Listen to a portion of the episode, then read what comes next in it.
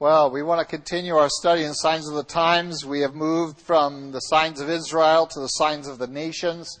We did an introduction really last week as we looked um, at Daniel chapter 2 and the dream of Nebuchadnezzar and uh, his uh, representation that God gave him of the uh, entirety of really the times of the nations until the fall of all nations. And of course, it's the end that we're interested in at this point. We want to certainly study the previous ones to train ourselves in the interpretation process, but we're really looking at that end when the stone that's hewn out of a rock, not made with hands, that that, that, that uh, destruction of the nations, that conclusion of the times of the nations, of the times of the Gentiles, is what we are looking at. Um, and so we're going to build to that. In order for it to come, it would require that the nation be here, that we are down to uh, the end and we are down well towards the end. Uh, we are going to see, of course, that God paints the pictures of the nations in very broad strokes. He doesn't give us uh, enormous detail in this instance of Nebuchadnezzar's dream, uh, but we are given an outline. And that outline leads us uh, through the empires of uh, Nebuchadnezzar, which is Babylon, uh, the Medes and the Persians. Uh, we're going to have extensive information really given us on the Greek Empire in Daniel, and then, of course, into the Roman Empire. And really, to its conclusion, the Roman Empire is going to be that weakened and weakened and deteriorating empire to the point that really we only see fragments of it represented, particularly in 10 other nations. Um, and then we're going to see an 11th nation that we ought to be concerned about. And that's going to be introduced to us tonight in Daniel chapter 7 is where we're going to proceed. Tonight, uh, we're going to jump from chapter 2 uh, over to chapter, did I say 7? Yes, chapter 7. And uh, the entirety of chapter 7. Before we go into that, let's, um, oh, by the way, before I pray, um, question was asked, uh, why these nations? Uh, there were certainly other empires that exceeded these in duration or exceeded these in, in land territory. Um, there were other empires that uh, spread across the land that had great influence and, and certainly that uh, you might say, well, why weren't they recognized here in this times of the Gentiles? Um, and that is because prophecy has one interest. Uh, one focal point when it comes to nationality, and that focal point is Israel. And so, uh, what all of these empires will have uh, in agreement with another in common is that each one of them will have reign and rule over Israel. And so, uh, certainly Attila the Hun had the largest empire in terms of land mass that he conquered in his in the uh, in his empire. Uh, certainly some of the Chinese, and that was out of Mongolia, but certainly some of the Chinese dynasties were very extensive and, and well known. And so there were other empires around, but none of them penetrated into the land of Israel. And so we're looking for biblical prophecies fulfillment. We need to focus in there, and that's going to help us later on. And so why do we know that these are what they say? Well, first of all, in the interpretive scheme, God tells us that it's the Medes and Persians. God tells point blank it is Greece. Uh, when it comes to Rome, we are given really a very, uh, we're never given a specific statement that out of Rome or anything like that.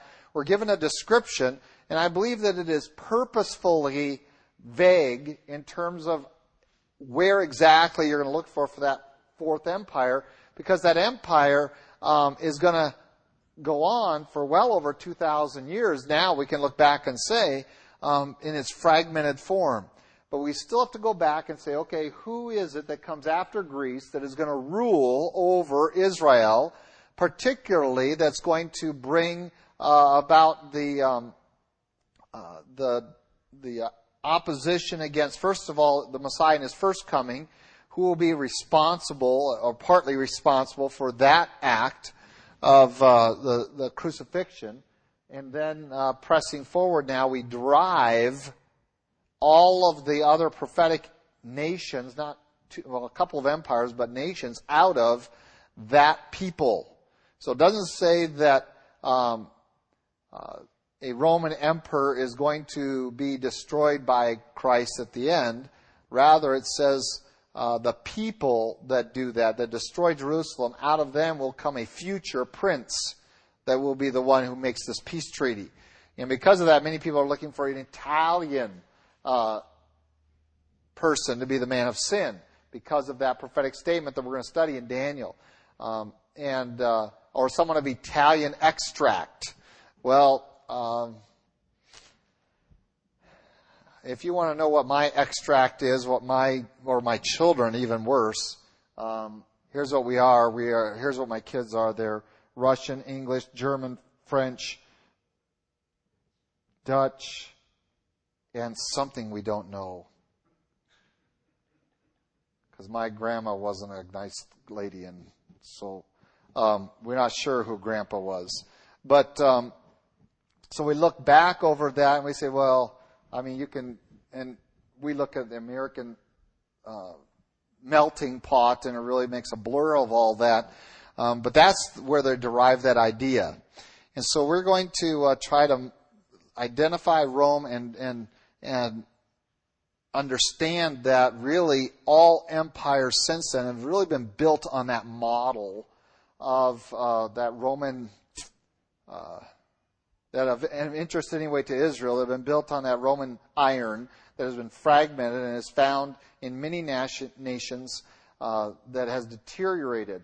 And so we're looking to Israel, who has been uh, or has had authority over Israel, and it's not just the European, but also the Eastern countries like Turkey that were part of the Roman Empire that have had uh, extensive times of being an authority over Israel. That piece of real little, bitty, little bitty piece of real estate right there uh, along the Mediterranean.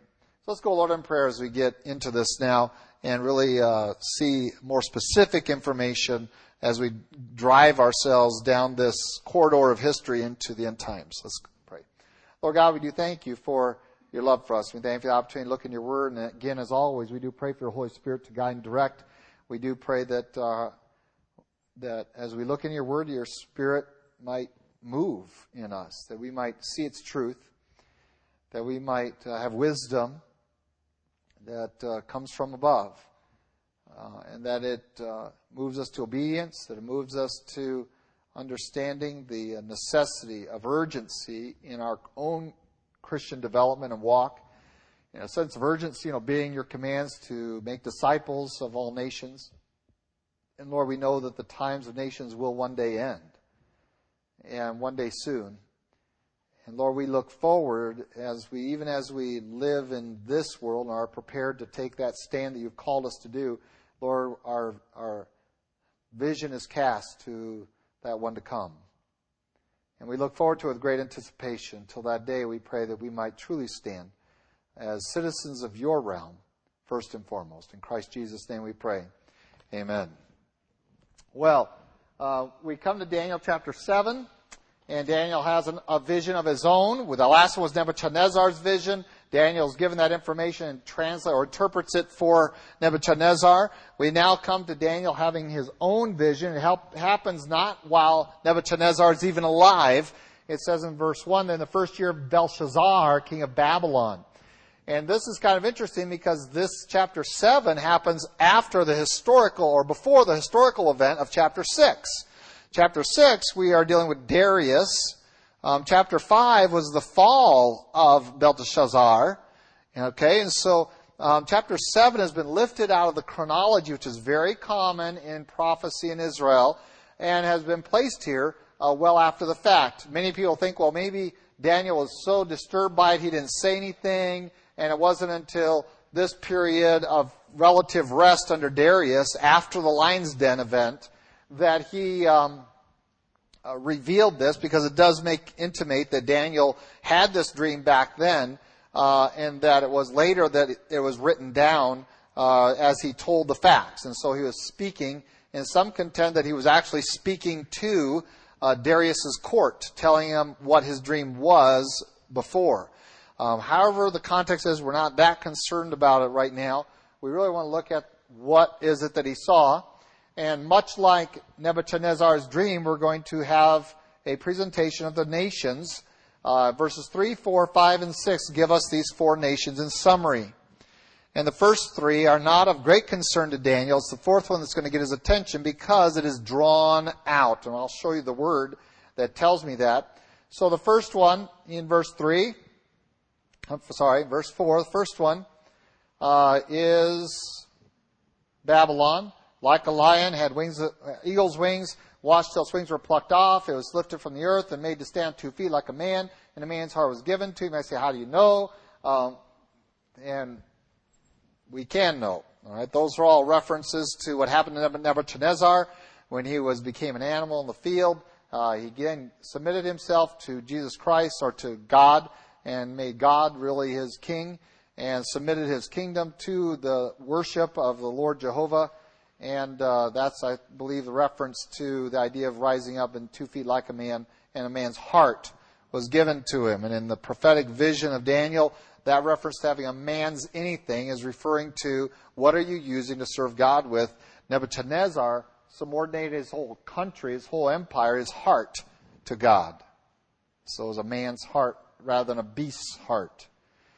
Um, right after him, suddenly, it says in verse 5, that tells you something. Suddenly means that it's going to be a very abrupt change from Babylon to Persia, which is exactly what happened. That's been recorded for us in Daniel chapter 5. Um, and this next one comes up, a beast, a second one like a bear. It was raised up on one side. Uh, kind of interesting term, so that's why we know it's the Medes and the Persians, with the Persians having the greater dominance. And had three ribs in its mouth between its teeth, representing the three uh, other empires it devoured. And they said thus to it, Arise, devour, devour much flesh. And so it was a conquering realm. Verse 6, and by the way, the Persians were that. Um, they were and and they were really when we think about how they were stopped uh, in Macedon, Macedonia, um, it was incredible that they stopped there. But uh, their feat of getting there was was uh, amazing in itself. It says after this, so now we have a little bit more of a of a period of time in its trade in its transition.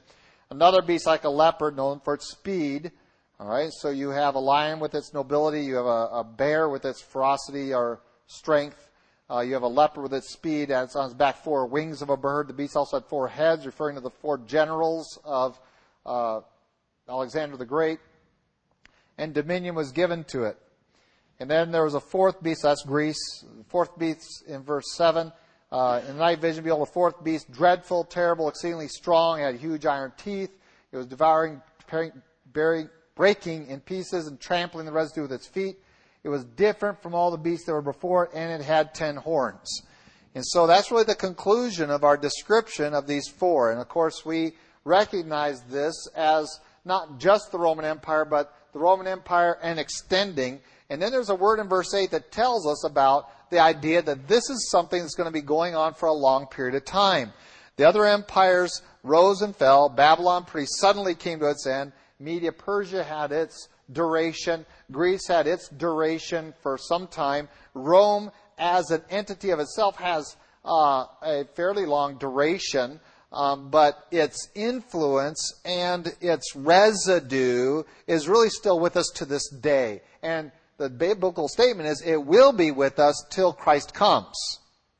The residue weakened, certainly, uh, uh, even to the point of being fractured but um, it's there. So we have these four verses with four uh, empires described. And in verse 8 it says, I was considering the horns. So he's sitting there studying on them.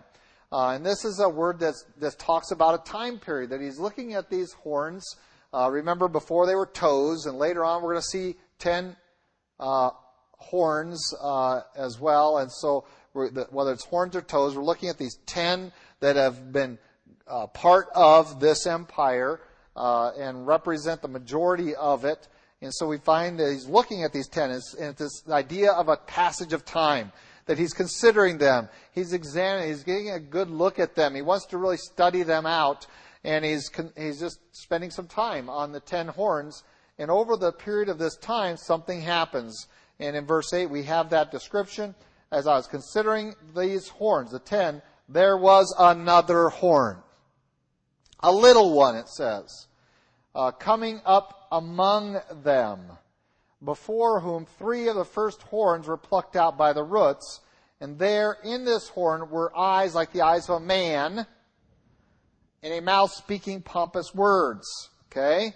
Now remember, what is, when a reference to man, what are we talking about? Its relationship to God. And so Nebuchadnezzar had the heart of a man, that is, one that has humbled himself and put himself in the right relationship with God. This creature, this horn, had the eyes like the eyes of a man. That is, it looked like it. It gave the appearance of being right with God. It looked the part. But in fact, out of its mouth, we find what is really going on, and out of its mouth comes braggarts. Pompous words against God, uh, pompous words lifting up themselves uh, as a nation, as an entity. And so we're looking for not among the ten. The ten is the biggest picture, okay, the, the mega. And we're not looking at the micro, we're looking at the macro. And so in the macro of Nebuchadnezzar's, there was just ten. Well, now we're going to get a little bit farther down the line. And so there's a passage of time. Daniel's considering these ten nations. So that's some time period going on. And now, after a period of time, will come an eleventh one, a new one. And little doesn't mean small. How do you know, Pastor? Little doesn't mean small. Little means small. No, in this sense, little meant young. Why do I know that little doesn't mean small? Because I've read the rest of the chapter and I know the interpretation is going to be given to Daniel. And so Daniel sees this new horn rise out of the ten. Very dramatic. Okay, because we didn't see an eleventh one back there, Nebuchadnezzar's, but there's this new one that rises up and it's going to captivate his attention and we're going to be given a lot of information about it in the uh, interpretation given to Daniel. And so, uh, why is it so important to us? Because it is while this little horn, this eleventh one, comes into being, that God sets up his throne. And so, verse 11, uh, we have some poetic information here about uh, the Ancient of Days, about what he's doing, and, and the heavens being open, the court, and the end scenario being set up by God. Uh, verse 11 says, I watched them because of the sound of the pompous words which the horn was speaking. I watched till the beast was slain and its body destroyed and given to the burning flame. And as for the rest of the beasts, they had their dominion taken away, yet their lives were prolonged for a season at a time. And, uh, and of course, the ancient one coming in the clouds of heaven, he came in the ancient of days. And so here comes Christ. He is going to bring an end to that 11th horn nation or empire. And so that interests us because that means Christ coming. At this 11th horn, at the end of this 11th horn's uh, reign, um, no other nation is going to supplant it. No other nation is going to destroy it. It will be destroyed by the Ancient of Days, by Jesus himself.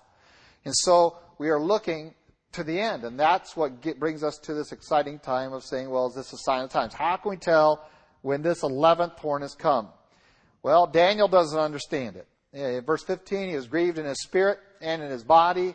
Uh, the visions of his head troubled him. Uh, and so God sends someone, Gabriel, to give him the interpretation. Isn't that excellent? And so there was nothing prior to this that had this kind of symbols uh, that God had given to any other prophet. And so uh, God sends Gabriel down to interpret that for him. And uh, and it's going to, how do you know it's Gabriel? Well, we assume that. It might not have been actually. Uh, Gabriel is going to show up in chapter 8. We assume the same one here. So, asked him what the truth of all this. He told me and made known to me the interpretation of these things. And so here we go. Verse 17 is an interpretation of what he just saw.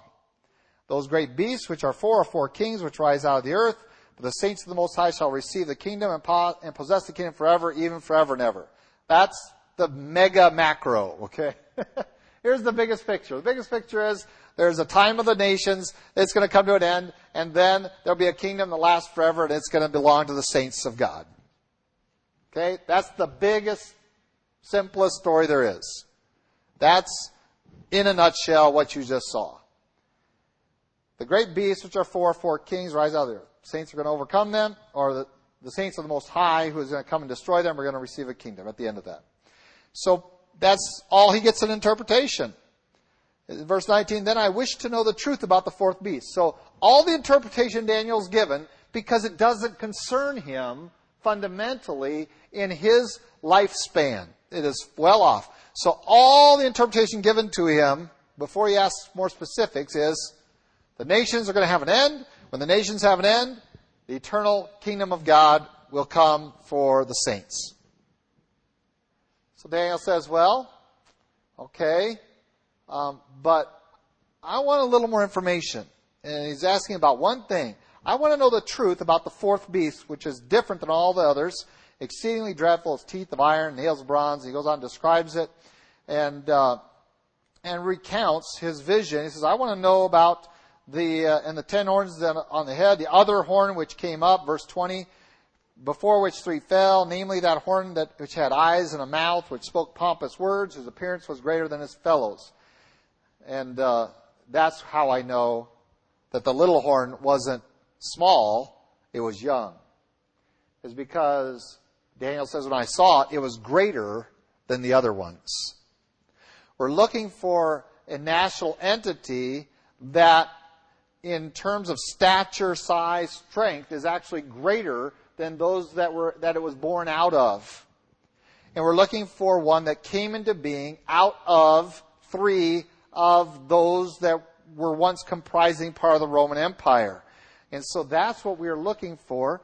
And he asks, I want to know about this. And so, um, the one that the Ancient of Days is going to destroy. I want to know about that one. So verse 23, the fourth beast shall be a fourth kingdom on earth. That's the macro, which shall be different from other kingdoms and shall devour the whole earth, trample it, break it in pieces. The ten horns are ten kings who shall rise from this kingdom, and another king shall rise after them. Okay, and so the chronology is you're going to have the entrance of the Roman Empire. It's going to conquer first. Then it will be, we'll see a, a it'll degrade into these ten lesser nations. And then, over a period of time, you'll see one great nation come up from among those ten, not one of those ten, another, an eleventh.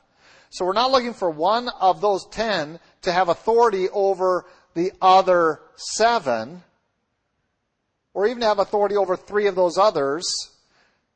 Rather, we're looking for a totally separate one that will supplant, and that's literally the term used by Daniel, to supplant to take over the territory, the ground of three of those. And that word is real important. It, that uh, it's a gardening term. Okay, and this is, I think, very important in Daniel. Whenever he gets away from violent terms, it should tell us something. There's only two or three times that he does it, and every time it's referenced to this last entity.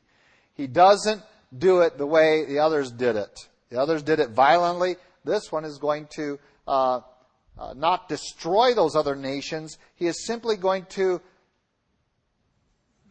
be planted in their place. They're, they're still going to exist.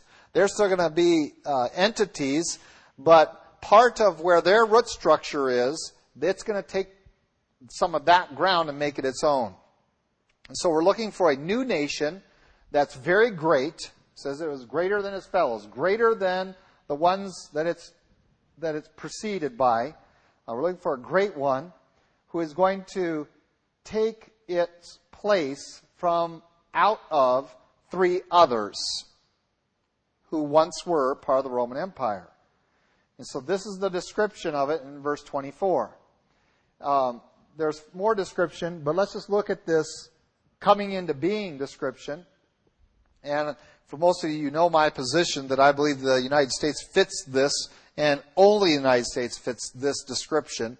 Uh, we're talking about a nation that is young, and we are very young as a nation, uh, who took its territory really from three of the European nations who had come into here, uh, from the British, from the French, and from the Spaniards. Okay, clearly within the context of the Roman Empire's old Roman Empire, among those ten uh, nations driv- derived from there. Uh, we want to go back and say, well, does that description fit uh, the rule of thumb that we had that it should have something to do with Israel? That at some point this nation is going to have some influence or power uh, with regard to Israel, uh, or at least the territory of Israel. And we'll discuss that a little bit, but fundamentally it does, uh, as well as the predecessor, particularly of Great Britain.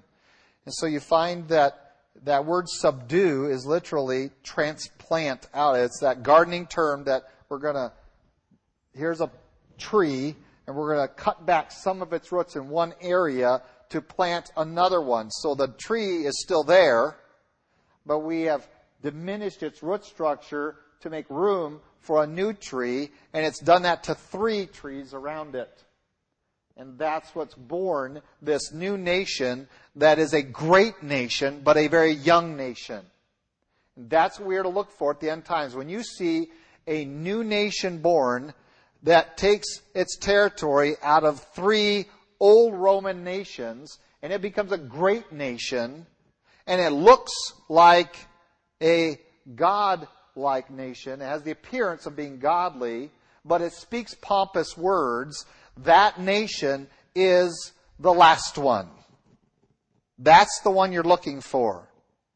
You're looking for that kind of a place. And when that arises, then you know that you are at the very end of the age of nations, of the times of the Gentiles. And so we have this description of it, how it came into being. We then have the description, verse 25, of what will it be like in its living? Uh, what will that nation be like? And it has several descriptions. We already had the pompous words against the Most High. Number one. Number two, persecute the saints of the Most High. Another very interesting word. Number three, intend to change times and laws is the third description. And that really describes most of it. Then there's a chronology word called then. So late, late, late in its development, right before Lord comes, something's going to happen. It says the saints will be given in his hand for a specific period of time, for three and a half years. Okay?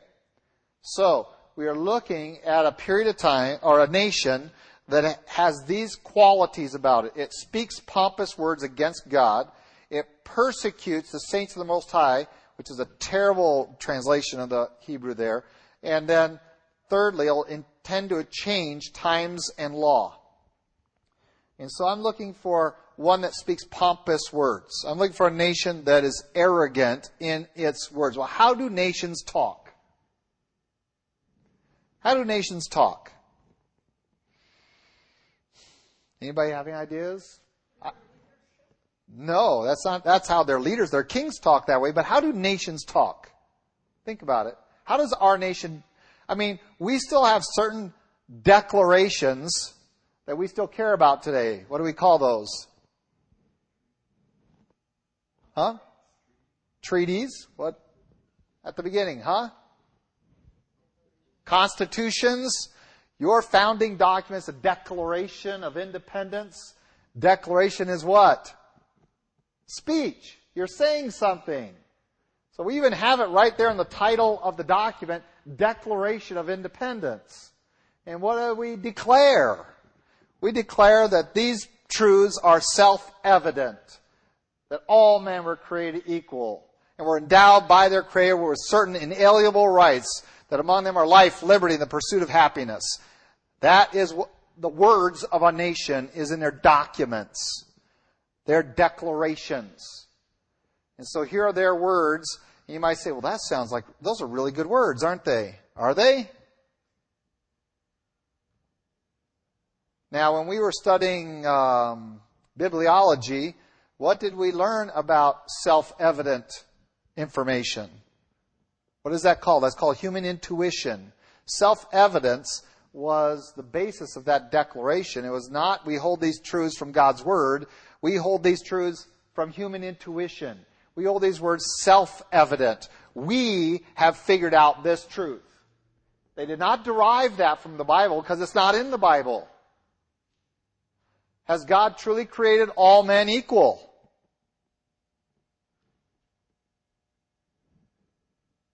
He's created us in His image. But you will not find that terminology or that description in Scripture. In Christ, there is no difference, right? Jew and Gentile, male, female. In Christ, there is no difference. But does that mean what the founding fathers meant in terms of what they view equality and particularly how it's being used today? Um, that God has given us certain inalienable rights. Inalienable means that they cannot be separated from your existence as a human being. And is that a truism from Scripture? Do you have a right that you can stand before God and claim to life, liberty, and happiness, or at least the pursuit of it? Is that your right? Do you have that right fundamentally, not given to you by your country, according to that declaration, that God has given to you? Is that biblical? Is that a biblical statement? Has God given you the right to live? That you can claim before Him, you cannot bring death to me. I have a right to life. No. The Bible says you have a right to something else. What is it? Death. You have a right to be dead because of your sins. That's what you've earned. That's your wages. And so here our founding fathers put forth this declaration, their words, and what pompous words they are. And even today, in the Christian community, the church lifts that statement up and says, this is a wonderful, godly statement, and it's horrific. Do you have a right to liberty? That you can stand before your Creator and say, I demand this right to be free. No. You're a slave to sin. Do you have the right to the pursuit of happiness? No. You see, all these things they said God gave us, God never gave us. We cannot earn them. They are only found when we surrender ourselves to Jesus Christ.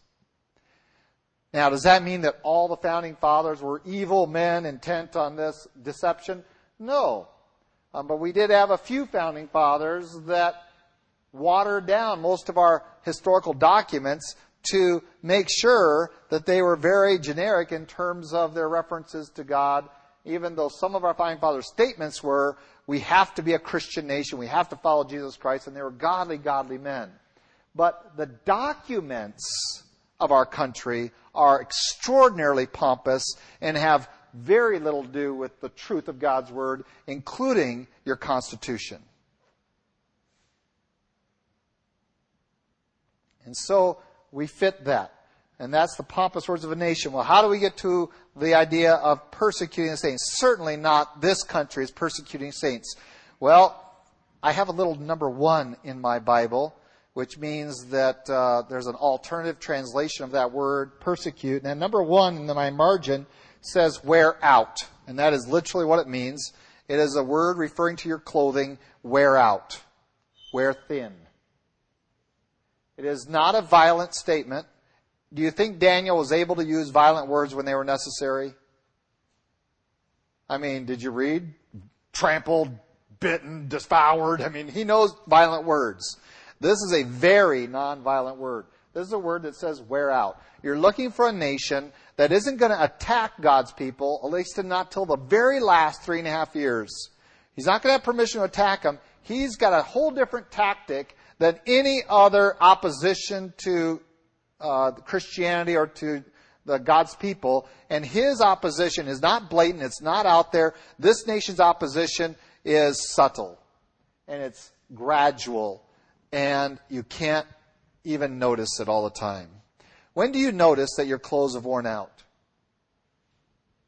Do you notice it after you washed them the first time? You washed your brand new clothes, you wore them once, and you washed them, and you pick up, oh man, they're wearing out already. Do you say that after your first washing? Do you say it after your tenth washing? Do you say it after the first six months? Not unless you've got some really cheap clothes from Walmart, but um, generally, it's just a very, very, very gradual process of gradual, and this is the term used here, that this nation is going to wear out the people of God. They're just going to gradually wear them down and deteriorate them and take it off layer by layer, very, very on a molecular level almost, if you want to use the garment idea, that it's going to be almost unnoticeable until suddenly you wake up and you hold that thing up and say, I can see through this. Well, guess what? Right now in Christianity, I look around at what's going on in churches today and I can see through it. And what's going on there is not godly. It's not biblical. It's not truth. That's, and so we have been worn out in righteousness. We have been worn out out of uh, understanding God's word and this whole idea of not a frontal attack on Christianity, but this gradual wearing. That's what you're looking for. A nation that will gradually deteriorate the people of God, uh, kind of like the frog in the pot. That the temperature around it's increasing. It doesn't even know how dangerous a situation it's in and it literally just boils itself to death because it won't jump out because it doesn't know it's under attack. And that's the condition under this nation. In this nation, they're just wore out. They deteriorate and deteriorate and deteriorate, and they think they're fine, and in fact, they're being worn down. The third description of this last nation on earth here in verse 25 is that it will tend to change times and law. And there's been lots of ideas about what Daniel means by this, um, which I don't think we need to uh, investigate very much because this exact same description is given by us somewhere else in Daniel. Are you surprised? Um, we are given that description. I didn't write it down. I should have written it down. Let me see if I can find it.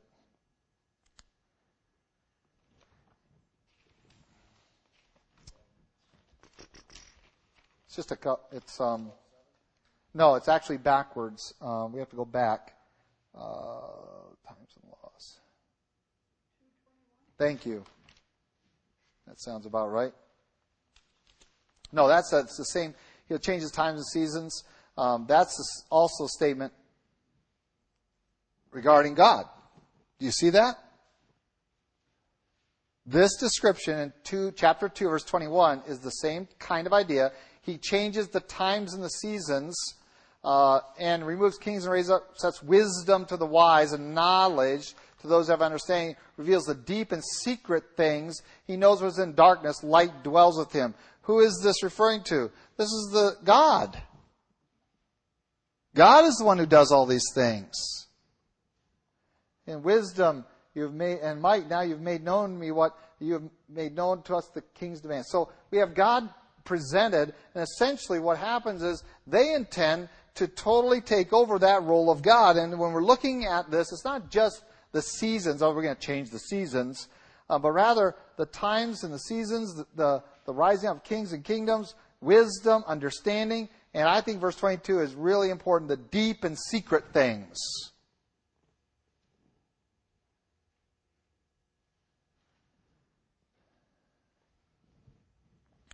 that this is the wisdom and power of God. And this nation is going to tend to change all of that. And while many people go to, and they, they do interesting things like who instituted daylight savings time, we're trying to change the times and things like that.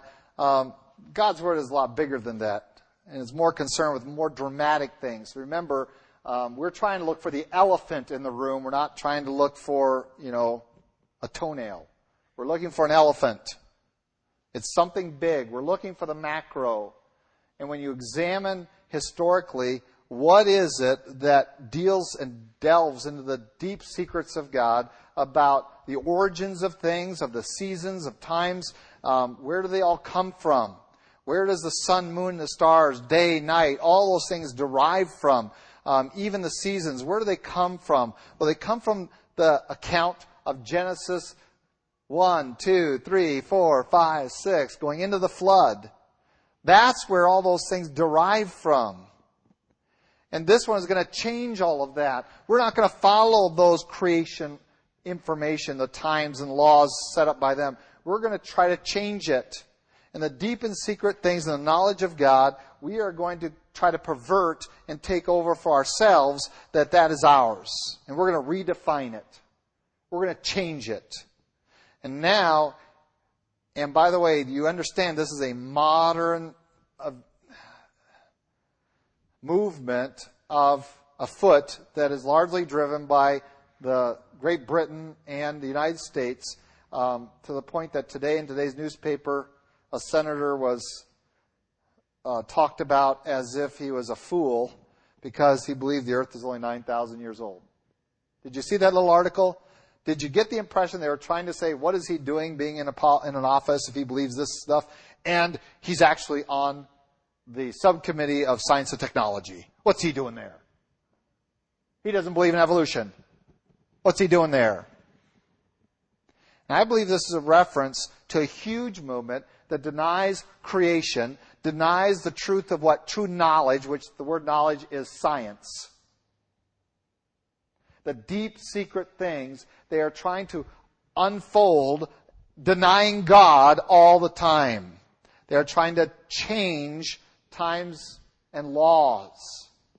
And here's the laws of God that He has implemented in the universe in His creative act and the, the seasons and all of that, all denying the flood, denying the, the creation of God, and seeking to unearth and to meddle with the secret things of the universe, all the while seeking to change where they came from and what they mean.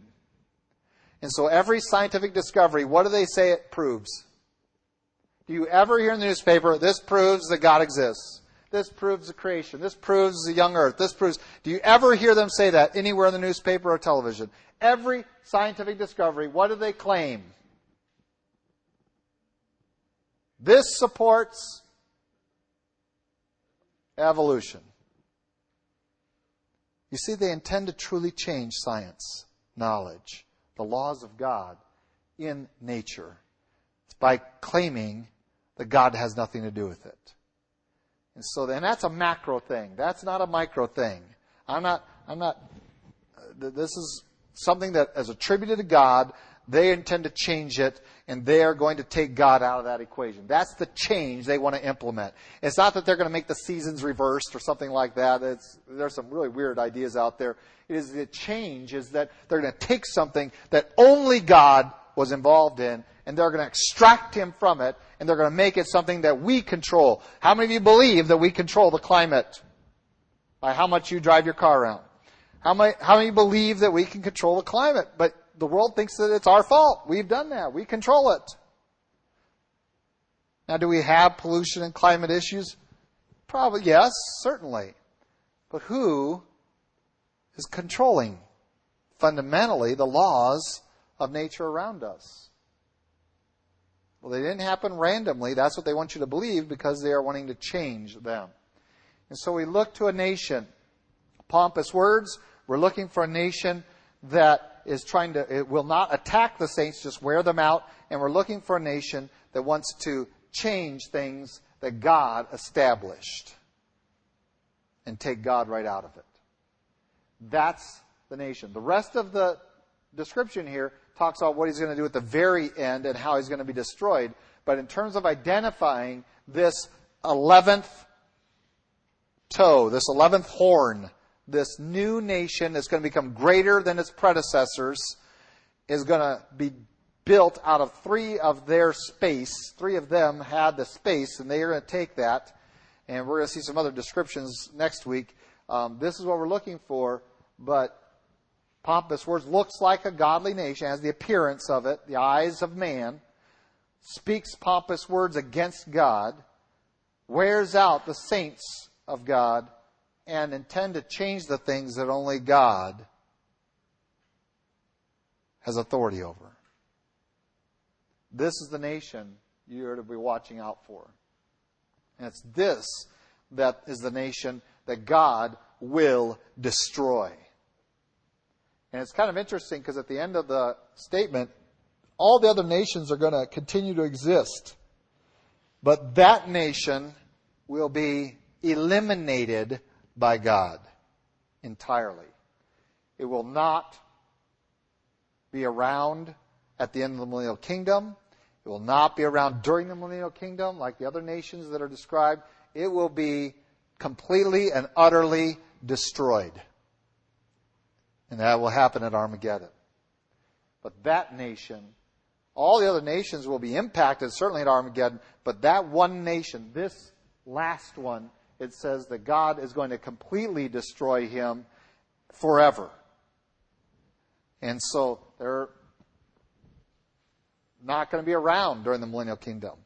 There will not be among those nations raised up by Satan um, and during Gog and Magog's uh, re, um, rebellion coming against Israel, because there won't be that last nation.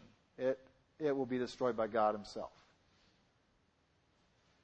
And so we're drawing nearer and nearer, and if we're in the last days, that nation should be plainly evident. It should fulfill every single description here right up until the statement of what it does the last three and a half years of its existence. And I don't expect that I will be alive the last three and a half years of its existence on earth. I'll be alive in heaven, but not on earth the last three and a half years when it assaults violently the people of God. And I believe that refers to the 144,000 and such. So that's what we're looking for, dri- driven out of here. And this is what fascinates Daniel. Does Daniel understand any of this? Not really. It, he's still very troubled at the end of this. And even at the end of the book, he's like, I still don't get it. Well, that's because he was told it's not for you to get. It's only for one group of people to get. And it's the people who are going to be there at the end. Not the people, all the people who are going to live in that nation, just the people who are going to be there at the very end. They will be able to recognize that nation if they are wise in the handling of God's word and looking around and recognizing what does the Bible say to look for.